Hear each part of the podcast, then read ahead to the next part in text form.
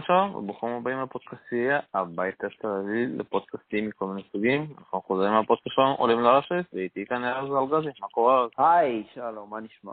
בסדר גמור. אה, הגענו עכשיו למדריד, אה, ואפשר להגיד שעונת החימה עוד פעם מתחילה, אתה יודע, במעמד צד אחד, רפאל נדל, והשאלה נשאלת, האם הוא יכול להחזיק, אתה יודע, אה, לא להיפצע עד סוף רולנד גרוס. כדי שלקחת עוד טוב ועוד טוב ועוד טוב? אני חושב שזו שאלה שטוחנים אותה כבר יותר מדי, והיא גם היא קצת יצאה מהאף, השאלה הזו. כאילו, זה, אין לה תשובה לשאלה הזו, ולא משנה כמה יטחנו את הנושא הזה עוד ועוד. אז כאילו, הכל יכול להיגמר ביום אחד. כלומר, בדיוק כמו שנדל הפסיד לסודרלינג ב-2009, שזו הייתה הסנסציה הכי גדולה כנראה אי פעם, אה, לפחות עד אז, אה, בתולדות הטניס, אה, ואף אחד לא חזה את זה, אז בדיוק אותו דבר גם יכול לקרות עכשיו. כאילו, נדל, להזכירך, ב-2009 הגיע לרולנד גרוס אחרי שהוא זכה במונטה קרלו, זכה ברומא, זכה בברצלונה, ניצח את ג'וקוביץ' במשחק אה, הכי טוב כנראה שהיה אי פעם על חמר בהטוב משלוש, והפסיד אחר כך לפדרר רק בגמר, ופתאום משום מקום הפסיד בשמינית גמר לסודרלינג. אז כאילו, וואלה, זה גם יכול לקרות עכשיו, זה יכול לקרות אפילו מחר למונפיס. כאילו, אם מונפיס אה, אכן יגיע לשם. אה, בקיצור, זה יכול לקרות. זה לא נראה שזה הולך לקרות, אבל זה יכול. אי אפשר לדעת מה המצב הבריאותי של נדל, גם כשהוא נראה בריא כמו שור, וגם כשהוא אה, משחק הכי טוב שכנראה שיחק אי פעם. אי אפשר לדעת. אצלו, לאור, פעם אחרי פעם, זה תמיד הגיע בהפתעות. אף אחד לא ראה את זה בא, ופתאום הוא נפצע. פתאום אה, הוא דופק הפסד שאף אחד לא ראה אותו מגיע. אז, אה, אז כן, כרגע זה הולכת להיות סנסציה מטורפת אם הוא יפסיד, אבל זה משהו שיכול לקרות. אז כאילו, לבוא ולהגיד שכל העונת חמר, כבר אפשר לסגור אותה ולהמשיך הלאה, כאילו, ולתת לנדל כבר את uh, שלושת התארים שעוד נשארו, זה קשקוש. כאילו, אני לא, אני, אני ממש לא, לא, לא רואה את זה ככה. אפשר להגיד שזה קשקוש, אבל בסופו של דבר זה משהו שהוא אמיתי, אתה יודע, במידה והוא לא ייפצע, הוא צריך לקחת את כל ה... מה שנשאר עדיין. אה, זה רק בגלל שלאנשים יש איזושהי, יש איזשהו כזה תכנות במוח לחשוב שמה שהיה הוא גם מה שיהיה, אבל זה פעם אחרי פעם מוכח בהיסטוריה שזה לא באמת עובד ככה. אם אתה שואל אותי, ולא מטעמי אה, ניסיונות לנכס את נדל, הסיכוי שהוא יזכה גם במדריד, גם ברומא וגם ברולנד גרוס, מאוד מאוד נמוך בעיניי. אני לא, אני לא רואה את זה קורה. כלומר, זה, זה מצד אחד, באמת לא נראה כרגע אף אחד באופק ש, ש, שיכול לדגדג אותו או לאיים עליו, אבל זה בדיוק כמו שאמרתי קודם, זה יכול להיות גם nobody, כאילו סתם מישהו, שאף אחד לא חושב עליו, אף אחד לא... למשל פליסיאנו לופז, למשל, שיכול לפגוש בו בשמינית הגמר. או, או, או שוורצמן, או אני לא יודע מי, זה לא משנה בכלל. זה יכול להיות סתם מישהו שנדע לתפוס יום חרא, והמישהו הזה יתפוס יום מעולה, והוא ינצח אותו, וזהו. ואז אחרי זה, כאילו, אנחנו נהיה מופתעים ליום-יומיים, ונמשיך הלאה, כאילו לא קרה שום דבר. וניזכר בכל פעמים שזה קרה בעבר. בוא נדבר על משהו אחר. אה, אתה יודע, פדרר לא משחק בעונת החימר. וזה משהו שכנראה הוא הולך להיות יותר עכשיו בכמה שנים הקרובות. גם אפשר להגיד על נדל, הוא לא שיחק בארצות הברית, לא במיאמי, לא באינדיאן וולף. יכול להיות שאיזשהו תהליך חדש שבו, אה, אתה יודע, אפשר להגיד שהוא ייקח חופשים יותר גדולים, ינסה תקופות יותר גדולות, כדי להגיע יותר מוכן לעונת החמר?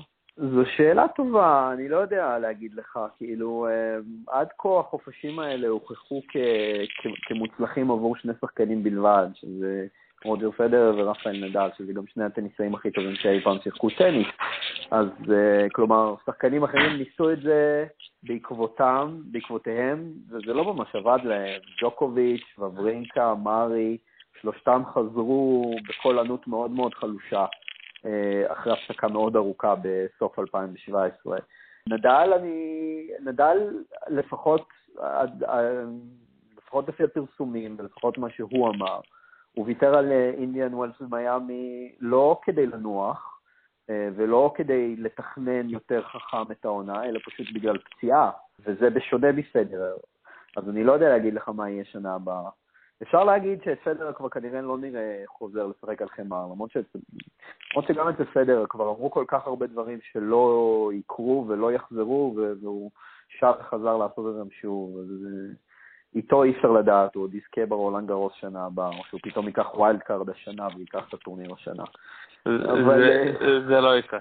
בוא נעבור הלאה. בוא נעבור הלאה ונתחיל לדבר, יש פה הרבה שחקנים צעירים שמאוד מעניינים, אבל עדיין, אתה יודע, לא הגיעו לעניין של יציבות, זרב מגיע כאן, אתה יודע, כמודרג מספר 2, אחרי שזכר במינכן, מנצח את כל שבת.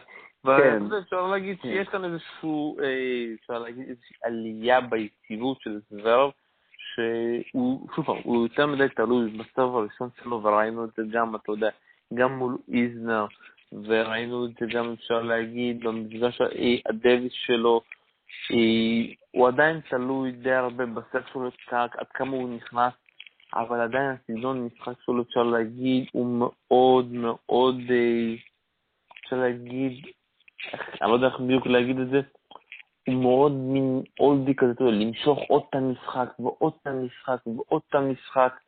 אה, ואני לא כל כך אוהב את זה, אתה יודע, אתה צריך גם לפעמים לשחק בצורה יותר מהירה. לחשוב גם על השלב הבא, ולראיה, אתה יודע, גם העניין שאיך שהוא שיחק אה, במונטה קרלו. אתה יודע, אחרי המשחק מול גסקה, שהוא ניצח שם בצורה מדהימה, ואתה יודע, מדהים, הוא לא עמד, אפשר להגיד, בעומס מול נשיקורי. כי המשחק עוד פעם מתארך לשלוש מערכות, ובסוף הוא לא עמוד בלחץ. שאלה איך אתה רואה אותו בטורניר הזה, שוב כי הוא מגיע אחרי עוד טורניר שהוא התאמץ והגיע לגמר.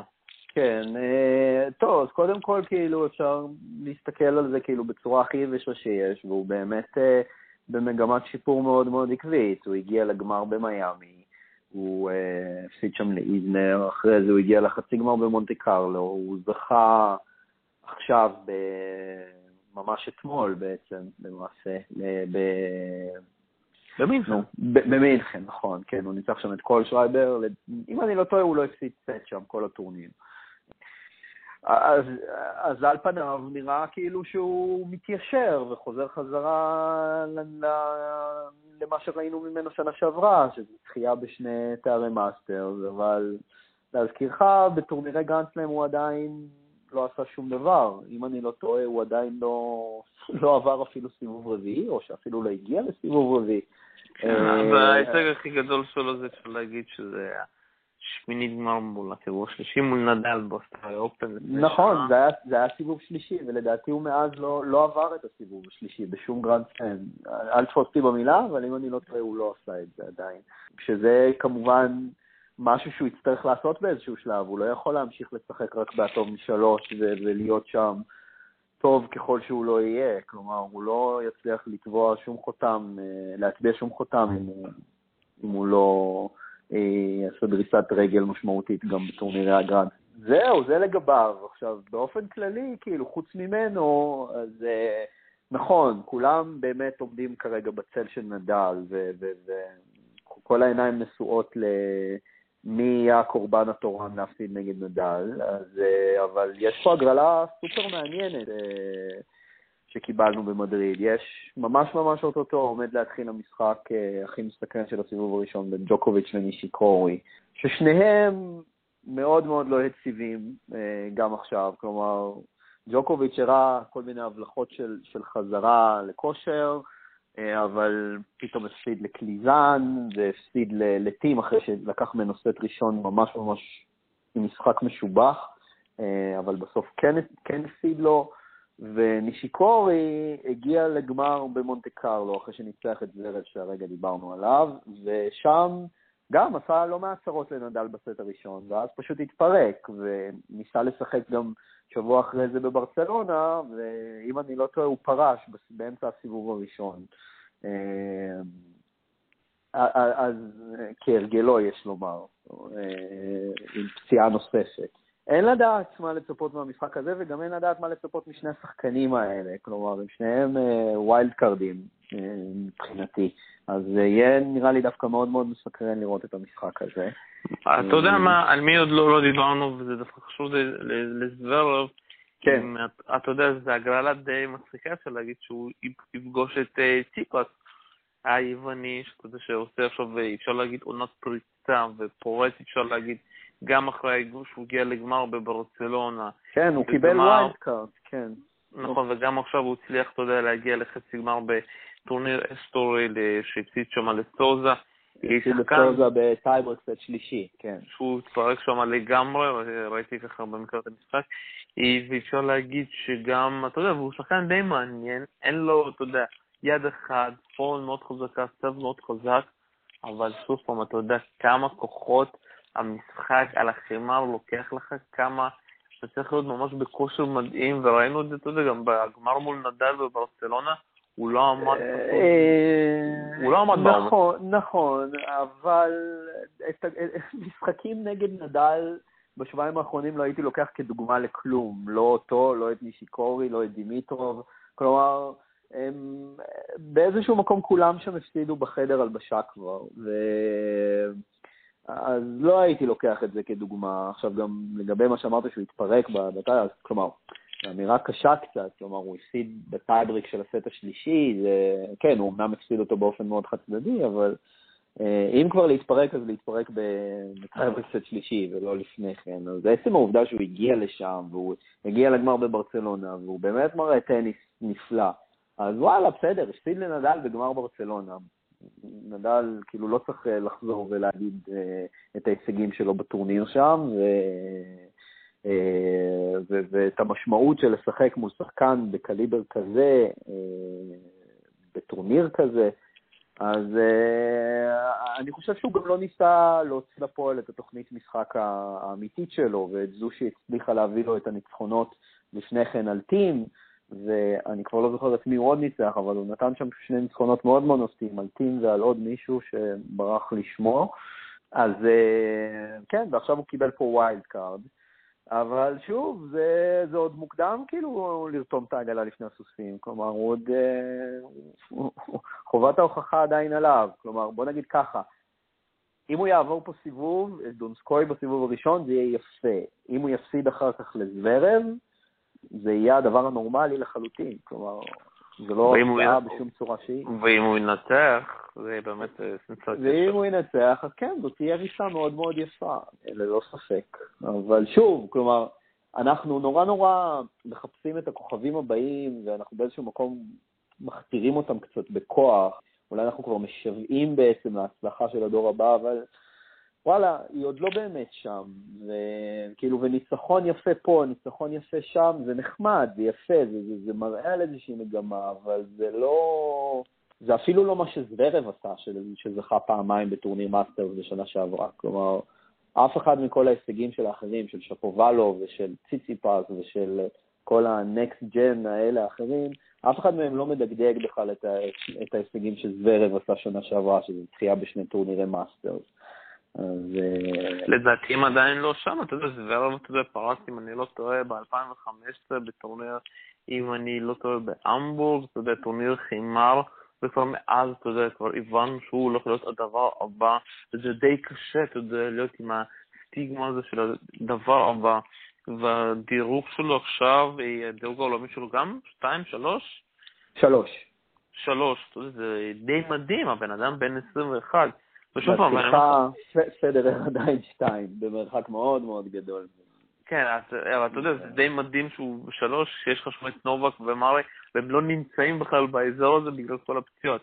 אבל אנחנו כן. כבר חייבים אה, להתחיל לסיים, אז בואו נדבר על שתי שחקנים ממש בקצרה. אה, דל פוטו חוזר לעונות החמר, לא ראיתי, ראיתי שהוא לקח כן. הרבה פסק כן. זמן אחרי מיאמי ואינדיאנס ורס, זה יהיה מאוד הוא, מעניין. הוא, הוא היום שיחק זוגות, אגב, במקרה יצא לי להציץ בזה, הוא שיחק, אה, שידרו את זה פשוט ב live בפייסבוק של, אה, של ה-ATP.